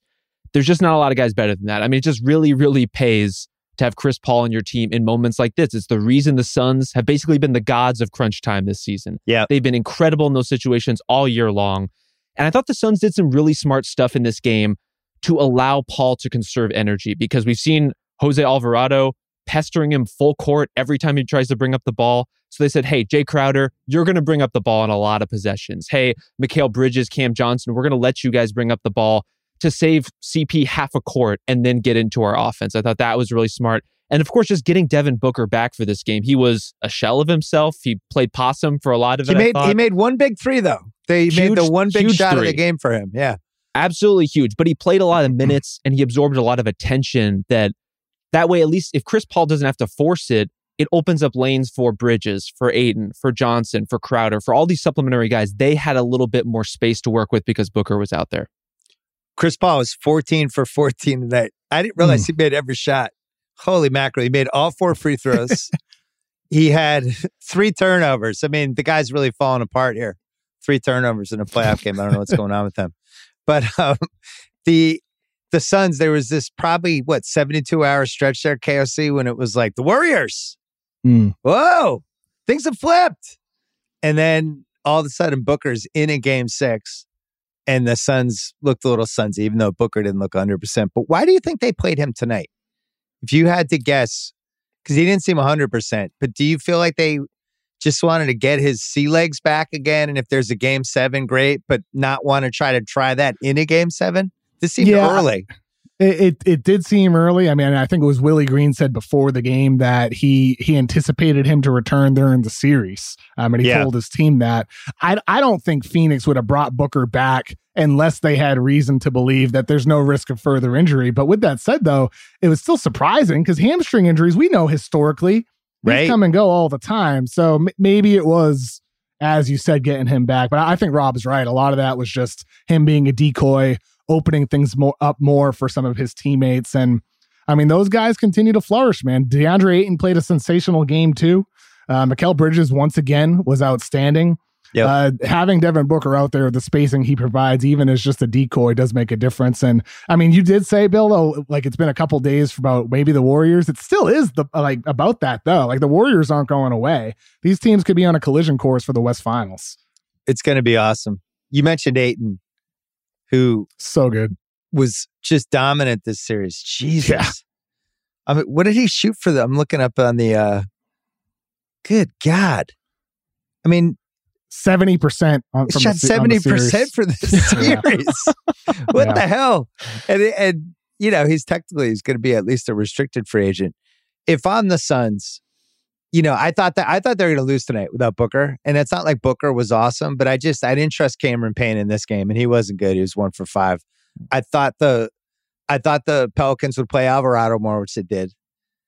The McCollum part, he had another kind of bad one. You know, he got in foul trouble. Um, fifth one was, you know, I I thought it's a tough one when you're trying to get by the guy and the elbow goes up. They call that seemingly half the time, but he just wasn't good in this game. And it goes back to n- now I might be flip flopping on the McCollum trade again. um, 30 million a year. I just felt like the whole series he was having a lot of trouble getting his shot off, and he's going to be a year older next year. On the other hand, they'll have Zion next year. But what did you see from McCollum, Mahoney? I mean, on a lot of those possessions, he's blanketed by one of the best perimeter defenders in the league in Mikal Bridges. So I cut him a little bit of slack, especially because he wasn't wildly productive in this game, 16 points, but his makes were big time makes. Like Yeah. he and Ingram had some amazing flashes of shot making where, you know, you need to get your Herb Joneses and your Valanciunases kind of cleaning up transition and dirty work buckets and filling the gaps here and there, but you need your stars to hit those exact shots. And that's what kept him in the game. Like Ingram and McCollum delivering in those moments. I would have loved to see a version of this game where CJ doesn't pick up that fifth foul, where he's able Hmm. to play something more like 39, 40 plus minutes, because him being out of the game, although they held water, and that in itself is a testament to how together this team is and how much they've been able to scrap and figure things out. They need him. They need him in those moments. And as KOC alluded to, like you put Zion in this mix hypothetically, all those CJ McCollum looks look a lot cleaner all of a sudden. They you know, he's getting a lot more spot up threes, and it turns a 16 point night like this one into you know a 24 point night all of a sudden. And you can use Zion as a screener for CJ too, and that opens up brand new dimensions for both of those Right. guys as Yeah. players. Lovable Pelicans team. Their bench. So Nance, who I think all of us have liked, but just Mm. seemed like year after year he was on the wrong team. and then this team, he was unleashed as the guy we always thought Larry Nance could be on a good team potentially. Murphy looks like they got Yeah. something with him. Made like a 29 footer Mhm. in the game, which was good.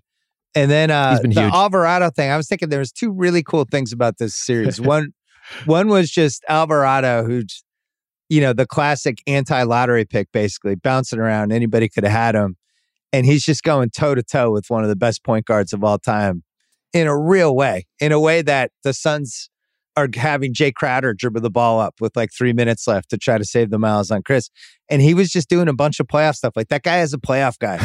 Hands Yep. down, that guy is the guy you want in the playoffs. The other thing, and they TNT did a good job at the end, was Willie Green, you know, uh, shaking hands and hugging some of the Suns guys and how emotional everybody was. And it makes you think like, you know, how many jobs change hands every year in the NBA? It's usually like six to eight, six to nine, something like that. Here's Willie Green, who worked for a bunch of great coaches, who is a really respected teammate, who ha- obviously had some really, really, really deep relationships. Even you could see him saying goodbye to Paul and Booker. And it took like an extra, what, two years for him to get hired? What happened with that, KOC?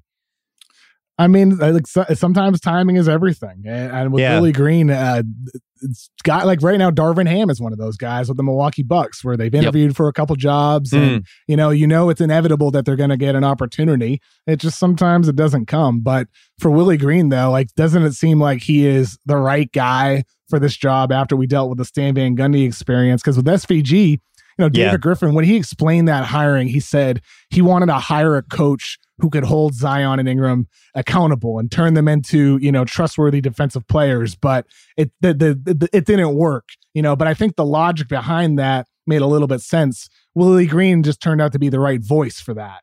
And having those guys now, you would hope you would hope Zion comes back next season and isn't playing some lackluster defense. You'd hope that like after everything that he saw, if you're Zion, how could you how could you look at this situation and want to go anywhere else?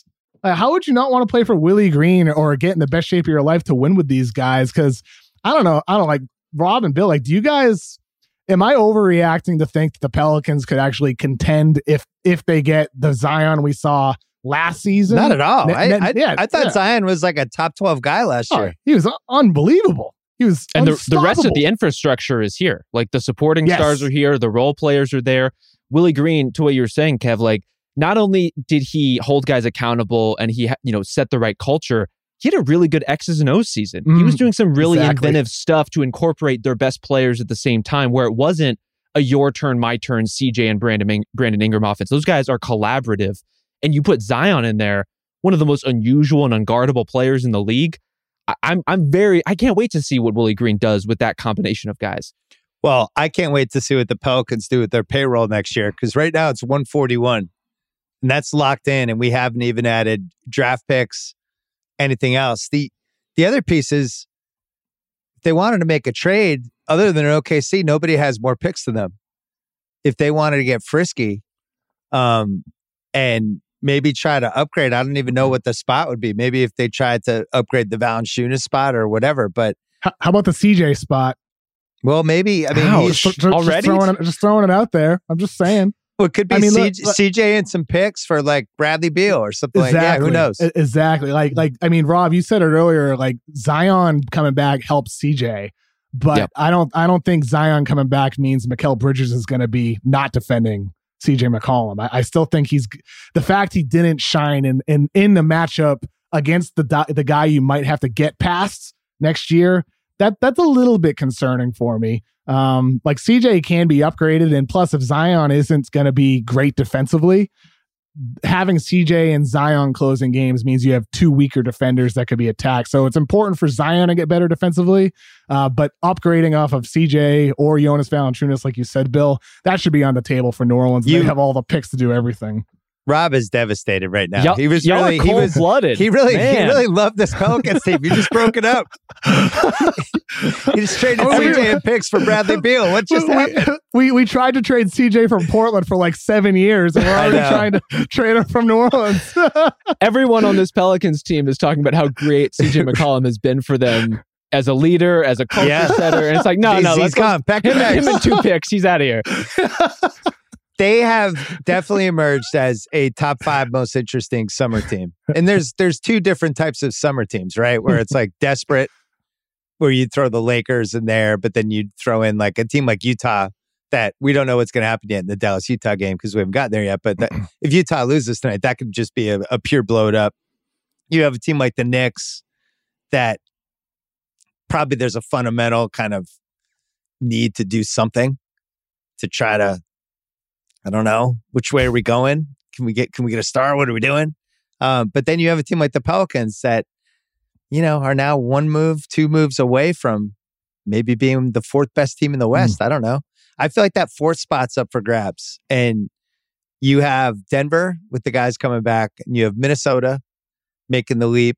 You know, and then obviously you have Phoenix, Memphis, and Golden State as the top three. But that the West, we could see a situation where all of a sudden the West is better than the East again. Um, let's take a break and we'll talk about a very disappointing second half in the Philly Toronto game for people who Mhm. were excited for a lot of drama because it was not dramatic. All right, so it's 62 61 at halftime of the Philly Toronto game.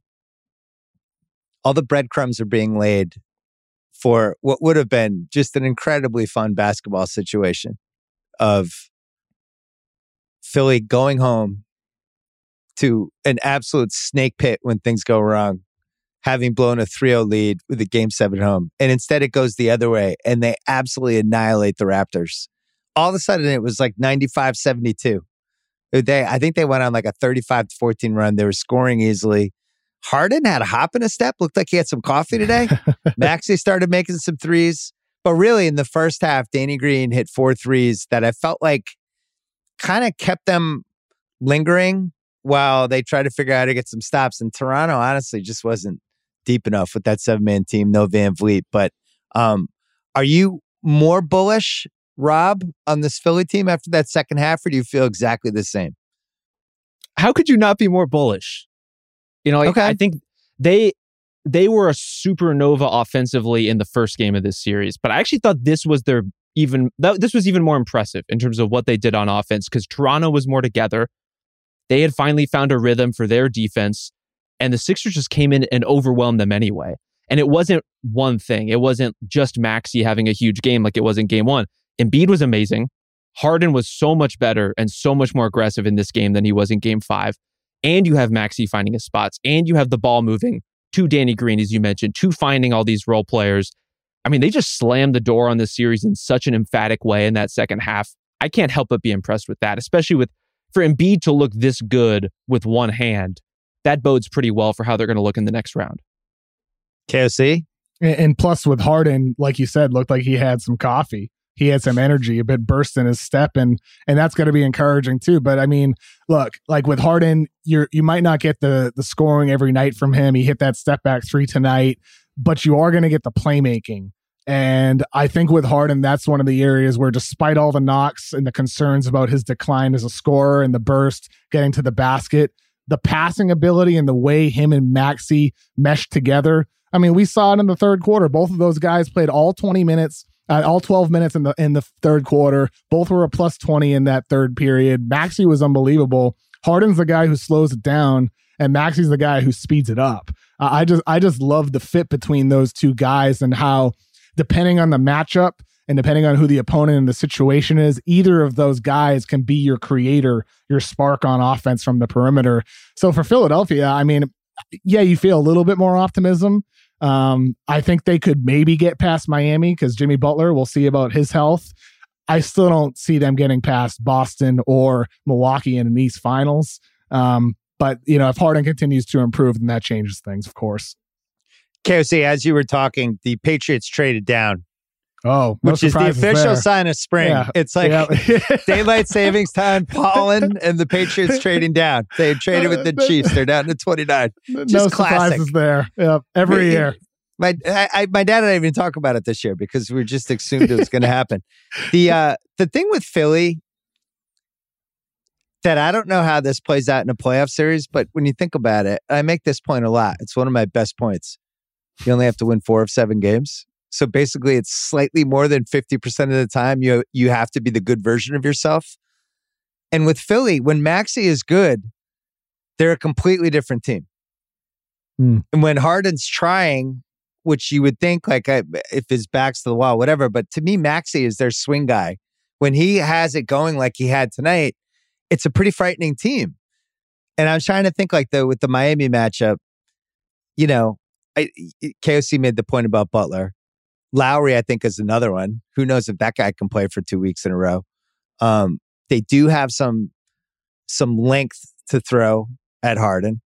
They have the Bam piece. They're coming off a high of what they did to Trae Young. And so in that end, it's like I like the matchup for Miami. And the other end, I I could see a world where like Miami's not totally healthy. Maxey plays well four times. They get one good Harden game. They get the Embiid 30 point a night thing, and maybe they hang around. I would bet on Miami, but I'm not, as much as I don't love this Philly team, I don't, I don't really love the Miami team either. What do you think, Rob? I think Butler's health and explosiveness are huge. Gonna, they're going to be absolutely huge in that series. Like how how much he's able to work over individual mismatches. Because we even saw it in this game. The Raptors were incredible offensively when it was Pascal Siakam picking his mismatch and attacking dudes. And it was Tobias Harris, it was Maxey, it was Harden. All three of those guys were getting picked on, and Siakam is scoring. Butler can do a lot of the same stuff, but with much better spacing around him, with actual shooters who can give him room to work. And so if he's explosive enough to still work that basic formula, I think Miami could be super dangerous. And then there's the question of like, we've seen Harden do this and we know he can explode in this way. But if he could do this, why didn't he in the previous game? Like, I, he's such a confounding player in that way because it's every time you have a big moment, you're never quite sure how James Harden's going to respond to it. That leaves you on pretty uneven footing in, in a series against a hyper competitive team like Miami. it, it certainly has me guessing as to who's going to win that series. I've got no freaking clue.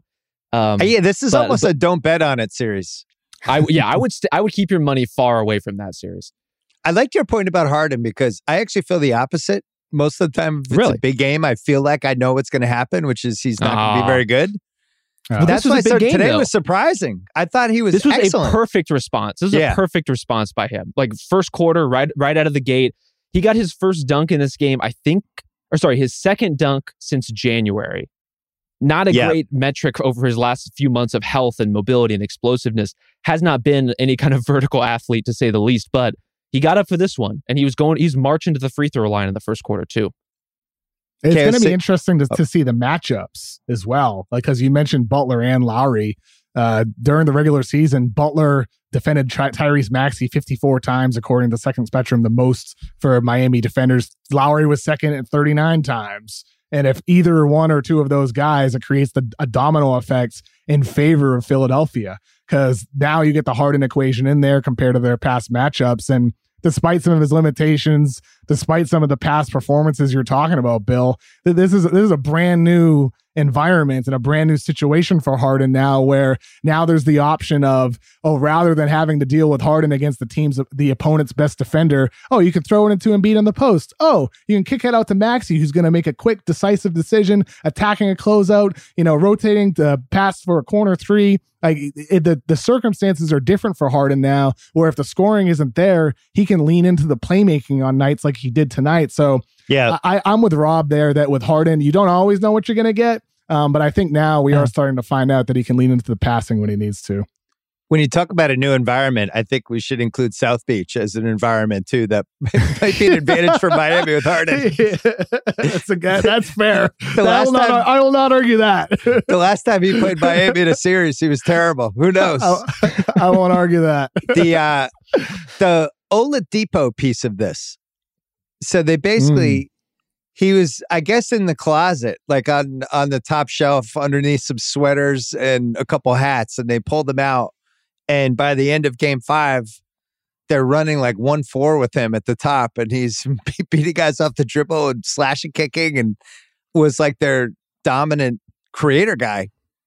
And we hadn't seen him there was all kinds of weird rumors about Jimmy Butler and him refuting, and Jimmy Butler had felt like he had to refute it in the press. But from what I saw in that game, I think Oladipo's a factor in this series because, especially with the Philly bench, and I don't trust, I don't trust their bench at all. But if they can get anything from Oladipo in a second unit way, plus with the shooting they have, and the fact that Philly, I think, is one kind of team when they're up 15, another kind of team they're down six and guys aren't really rotating and all of a sudden there's some wide open threes.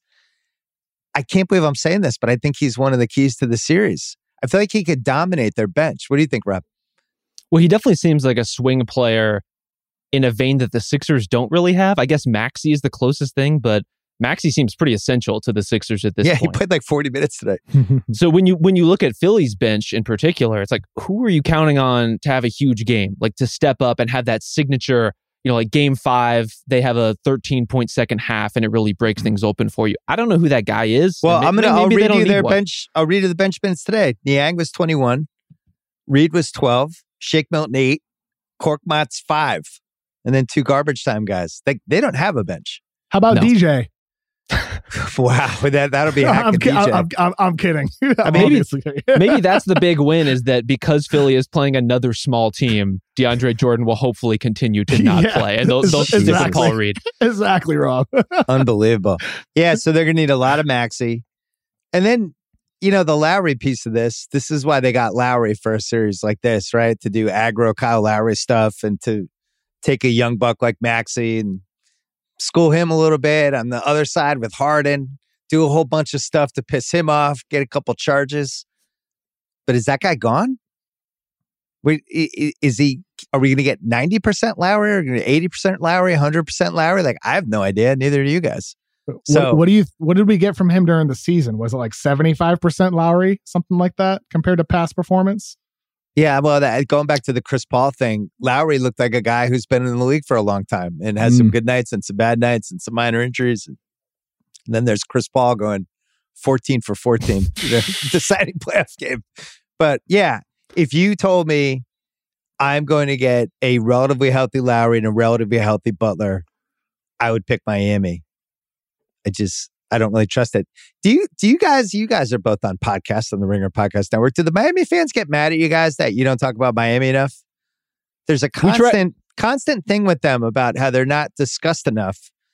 And I think the answer from a podcast conversation standpoint is it's really hard to talk about teams that just have so many, you know, non absolutes where it, it, you're just constantly talking and, oh, if this happens and, and we're going to get that. And I, I don't really know how to talk about how should we talk about Miami? Well, Miami fans are mad you don't talk about them enough. Philly fans are mad about the way you talk about their team. and if you bring up anyone besides Embiid for MVP, all of these things. It's just, yeah. this is going to be a very interesting series in terms of uh, just angst all around, I think. but but you're right about the Heat. Like they've had one big question over their whole season. Will you have enough half court offense when it counts? Uh, until we see it, we just kind of have to throw up our hands and take best guesses and and look at Oladipo and look at Butler's health and trying to kind of extrapolate where they might stand at the end of the day. But this is going to be a great test. Philly can be a really good half court defense when they're when they're set, when they're locked in, when Embiid is in the right positions. Like that's a hard team to score on, and I think I think it's going to be fascinating to watch how they how they perform in that capacity because we just don't know. I think along those same lines, Rob, like the way to talk about Miami is how they shapeshift to beat you in so many different ways. Like, yep. you know, you mentioned Oladipo Bill and the big night he had with 23 points, you know, celebrating at the end of the game. Well, sometimes it's Duncan Robinson going off for eight three pointers. Sometimes it's Max Strus and Max Strus and dribble handoff action. Sometimes it's Tyler Herro high pick and roll isolation. Sometimes it's Butler downhill attacks. Sometimes it's Bam. It's always somebody different on this Miami roster. And I mean, th- that's the way I think about them and why they were the number one seed in the East is because they were something different at every single stage of the season. And within a series, you could see all of those different uh, personalities against this Philly defense. And I mean, that's why I would pick Miami in the series.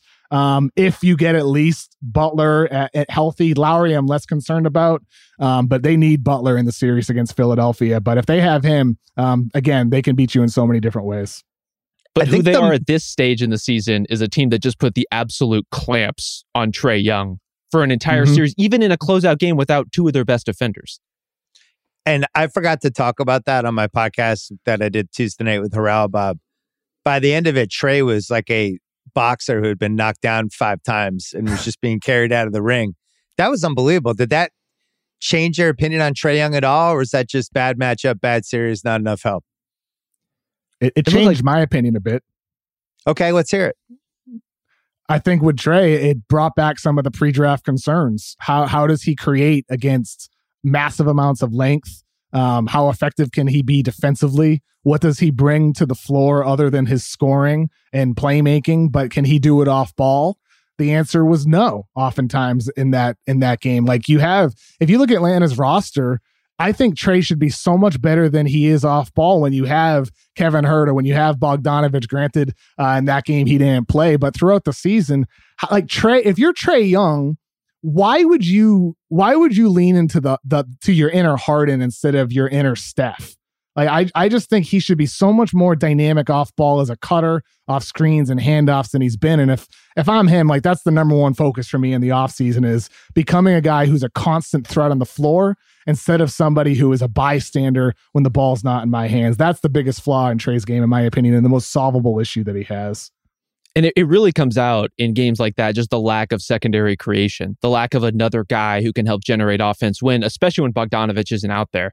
Some of that is the roster, some of that is the players they have. Some of it is a lack of investment in the guys they do have. Like in an alternate timeline, could John Collins have become that guy? Maybe, but because of his health this season and because they put him on kind of a different developmental path, he's become really reliant on Trae. All of these guys have. And so while I love the minutes they got out of like Dorell Wright as their backup point guard and kind of what he gives them, it's just not what they need. They like they he needs a Jalen Brunson in the way that Luka has gotten one. Oh, you know, you can be a, you can be a dominant creator, but you need somebody to help share that workload with you. Well, they also that's, that's they, the Hunter game and just Hunter in general now, he's also their biggest trade chip if they really wanted to upgrade and get Trae like a true famous second star. I really like Hunter. I like to me that I I don't want to say anyone's untouchable who hasn't like made an all star team, but I just like that guy. I think their goal should be can we turn all these other pieces and some future picks into a third guy with Trent Hunter? But I thought the trade thing was alarming. I didn't, the thing that was the most disturbing, I think, was that he lost his swagger, which I wasn't expecting. I thought at the very least, he's like one of those old gunslingers who would go down fighting every time. You know? That that relates to my thought though, Bill, because he he lost his swagger because he c- couldn't offer anything else when it was taken away Right. from him on ball this season during the regular season. He ran only 24 plays off of screens. Trae Young, eh, people talk about him as one of the best shooters in basketball. Steph took 256 uh, possessions off of screens. Clay had 180. But Bojan Bogdanovich had 157. Jayson Tatum at 154, just to throw some high numbers out there. Like Trae at 24 with his shooting ability. Yeah. if he if he if he doesn't have it on ball, you got to give him something else where he can still be a factor for you. And and that's both on the coaching staff, on McMillan and their staff, but also on Trae. Like he's gonna buy in and and embrace that role. Cause then if the swagger's gone on ball, then you can do it off ball. Like that that's that to me is I, I I'm baffled how he doesn't have that in his game yet. I am too. This- so we think Miami for that series? Rob seems like he thinks Philly. I Mm. think I think Philly won you know. over tonight, Rob. I mean, it, like Embiid looks good, and and for everything I said about you know Jimmy Butler working mismatches, Harden's going to have his crack at Tyler Herro, at Duncan Yeah. Robinson, at those guys. Like hundred percent. I, I there's there's a lot of give and take to this series. I think I would lean Heat slightly, but I, I don't feel super confident about it. I think the key will be is if Philly falls behind, Doc Rivers has to do another press conference where he debunks all of his bad coaching moments one by one. Go look at that. Go on basketball reference and go look at that magic roster. Go look at the minutes Darrell Armstrong played. Yeah, we're talking about the roster that had Tracy McGrady on it, right? Like 32 point a game, Tracy McGrady, Right. that one. Go look at Oh, I, I couldn't believe he did that. And by the way, he just kind of glossed over the last one and then he's like, but it wasn't the bubble. Like I loved it so much. Oh my God. Um, okay. So before we go, Boston, Milwaukee, quick, just to get KOC your thoughts and Rob your thoughts, because I'm not gonna have another podcast till Sunday, and that will be after game one. I really like the Celtics in this series without Middleton. That is not a hot take. I just think Middleton has always killed them. You go through the history of Celtics Bucks games. He's always been a bad matchup. It's been, it's just one of those guys. When you root for a team, there's just certain guys in the league where it's like, oh no, it's that guy. Oh, he kills us. And it's weird because you wouldn't think he would totally kill a team that has always had good wings for most of the last six years, but he has. Taking him out, I just don't see how the Bucks are going to have the offense. And I continue to think, as I've said on multiple podcasts, that people are just completely sleeping on the Celtics defense and some of the stuff that's been going on. The way Milwaukee wins is if Giannis just throws everybody on his back and just does, you know, has one of the all-time series. But Rob, am I the Celtics are two to one favorites? Am I wrong to think that it could even be a little bit higher potentially? Yeah, I feel like you're asking us this question because you know we're going to say Celtics. Like I, Boston's been so good. It's it's hard it's hard to talk yourself out of them without Middleton. You know, I, I'm I'm totally with you. Middleton changes the dynamic of that series, but otherwise, you can see the games in which Giannis scores 42, 43 points and Milwaukee still loses because their shooters don't hit, or Jrue Holiday has a really bad offensive night with really sloppy handle. That kind of stuff could happen and and that's that's you know notwithstanding the possibility that this the best defense in the NBA could actually give Giannis some trouble could actually put a lot of bodies and rotate a lot of guys in front of him over, the course of a game. Boston looks really formidable. They look like one of the most confident one of the most polished teams of the playoffs. We'll see about their offense against this Milwaukee defense which can be very good. And if if Milwaukee can hit their stride on that side of the ball that's kind of the equalizer. But it's hard to pick against Boston right now. KOC? No, I, I agree with Rob there. I, like I'd go Boston at six right now because of the middle Middleton factor and how high on I am on him. I mean, th- th- this dude's an amazing bucket getter, and Boston's going to be able to match up so much more and help off of some of these guys more to contain Giannis. Uh, like the number, like you said, Bill. If Giannis, this is a, a series for him that is a legacy defining series if he is able to get through the Celtics defense because what Boston has done in the new year cannot be underrated defensively. While offensive rating was at its highest all time, Boston was leading in defensive rating by far. Like it wasn't even close Yep. what they were this season. The fact they did what they did to Kevin Durant and Kyrie Irving, people can knock the nets all they want, talk about the holes, and that's fair. But this defense is legit, legit. And so for Giannis, if he's able to get through the Celtics defense and continue to lead Milwaukee to the East Finals, despite how great Boston is, I mean that that's just going to further elevate him. Like, where is he on your all-time rankings right now? And like, if he if he does get past Boston, does that does that move him up at all, just based off of the circumstances at all? Because like I, I like you can't count out Giannis, even though I'm picking the Celtics in this series. You can't count him out with his greatness. So my question is, let's get let's just pencil in the best possible Giannis series. Let's give them Yeah. 30, 35 and 15 every game. I still think they could lose the series in like five or six, even if you give him those stats. It, it reminds me a little of that LeBron Orlando series in 09 when hmm. LeBron was just incredible. And he, I think he had like 35 a game, 36 a game, something like that. And it just didn't matter. Orlando, Orlando was like, cool. And just basically blew him off the floor. So KOC, to answer your question. Now, I haven't updated the pyramid in a couple months. I had Giannis at 19, Hmm. just a hair above Elgin Baylor and Julius Erving and Bob Pettit and Kevin Garnett, Karl Malone, Charles Barkley, just because the two MVPs, everything that happened in the finals, assuming he's only 27, even if, you know, what whatever's going to happen the next six years, I doubt it's going to be too crazy. It'll probably be on the same pace of where he's going. And it just, to me, he's clearly headed for the top group. I, I don't see any scenario where he's not. He's, and the Durant mm-hmm. thing basically parted the sea for him where he is unquestionably the best player in the league now. I think that's the one thing that's happened in these playoffs that, right? Is it, Rob, is there, is it unquestionable now that he's the best guy in the league or would you still have somebody else in that conversation? He's the guy I feel most certain about to the point that you know you said let's pencil in a best case scenario for him of, of 35 and 15. I'm not sure that's a best case scenario. Like I think he he almost did those numbers against the Bulls and they he, you know they kind of sleptwalk through the last 3 games because they were functionally blowouts. He could be even more dominant than that Yeah. in a in a series, even against a high level team. Like I think he's at the point physically where he is almost defense independent. He's not a guy like Durant where he shoots over the top of you, but you just can't build a wall in front of him. He's so good at maneuvering around specifically guys who are trying to draw charges at this point. I'm not sure what you're supposed to do in terms of building a game plan to stop him other than you know, you have five guys with a foot in the paint and you're just going to try to do the best you can to at least clutter his space, but even then he could still get mm-hmm. 30. KOC, you know the- the one thing he's added over the last year, and he had it already, but now it's like a badass version of it. He has the LeBron move that LeBron added the second half of his career when he puts the shoulder down and puts it into the guy. It's kind of an offensive foul, but they're just never going to call it because you can't call a foul on somebody just being three times stronger than everyone else on the court.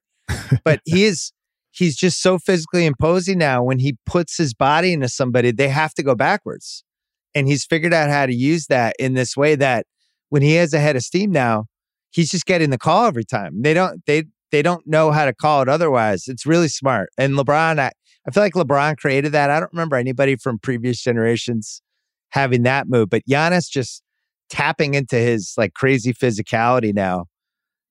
Look, it's a little Shakish, it's a little LeBronish, but um, do you feel like that's relatively new, KOC? Yeah, I mean he's got that move. He's he's got the a, a more efficient fadeaway from Yeah, I like range as well. He's got Yeah. a better, more far more efficient pull up jumper as well. Like isn't it isn't it amazing how Giannis scores 50 and in a in a clinching game in the finals and he wins finals MVP. Mirin Fader releases releases her book about him. Everybody loves Giannis and then he comes back better. He comes back a better player after that. And I I agree with Rob that I don't think 35 in you know points is the best case scenario for Giannis. He averaged 38 in the last 5 games of the finals after his limited game 1 when he came back from that scary looking injury. 38 points. I th- I think Giannis the best case without Khris Middleton is 40. I, re- I really think Giannis is capable of something like that. Like this is a historic player, a guy who's gonna eventually be in your pantheon. He's gonna be there eventually. It's just a matter of when. Um, so for I don't think Giannis, I don't think the Celtics let that happen. KOC. I think they'll trap them. I think they're going to double them. I think they're going to make Wesley Matthews and all these other dudes beat them. So, so you think they overload on Giannis to the Yeah, point that they take him gonna, out. it it has to be everybody else. But they what don't want if- him to foul out people, and they're gonna they're gonna basically do what they did to the Nets. But well, well, well, playing devil's advocate here. Well, what if you're getting more six out of nine from three by Pat Connaughton, more more knockdown shooting games from Grayson Allen, and it becomes to a point that maybe we can't help as much off of these knockdown shooters behind the three point That's line. what they If it did to the Nets. They were it- fine with Dragic and Curry. Mm. They they they Yeah. gave those shots up. They were okay Yeah, with it. Dra- Dragic isn't the shooter that those guys are, and Curry was limited too. So I mean, I, wow, I think you're for you're comparing Grayson Allen to Dragic? What, this is unbelievable.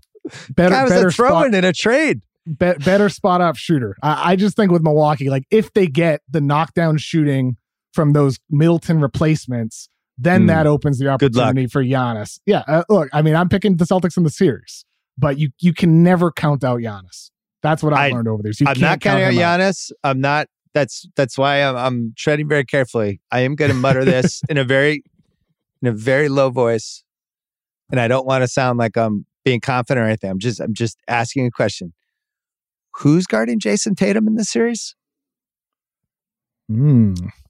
I think it's probably Jrue. I, that's not going to last long. I mean, it's either him or Wes Matthews. I would think primarily. The You thing know, that they, Tatum they like to they like to keep Giannis off the ball. the thing that Tatum has figured out in this crazy evolution he's had over the last four or five months is if you're guarding with a small guy, shooting over that guy. And he's figured out either how to take that guy to the basket or shoot over him. And I think it's going to have to be those Wes Matthews, you know, the just like the taller guys with size. And I think at the end of the games, it might have to be Giannis.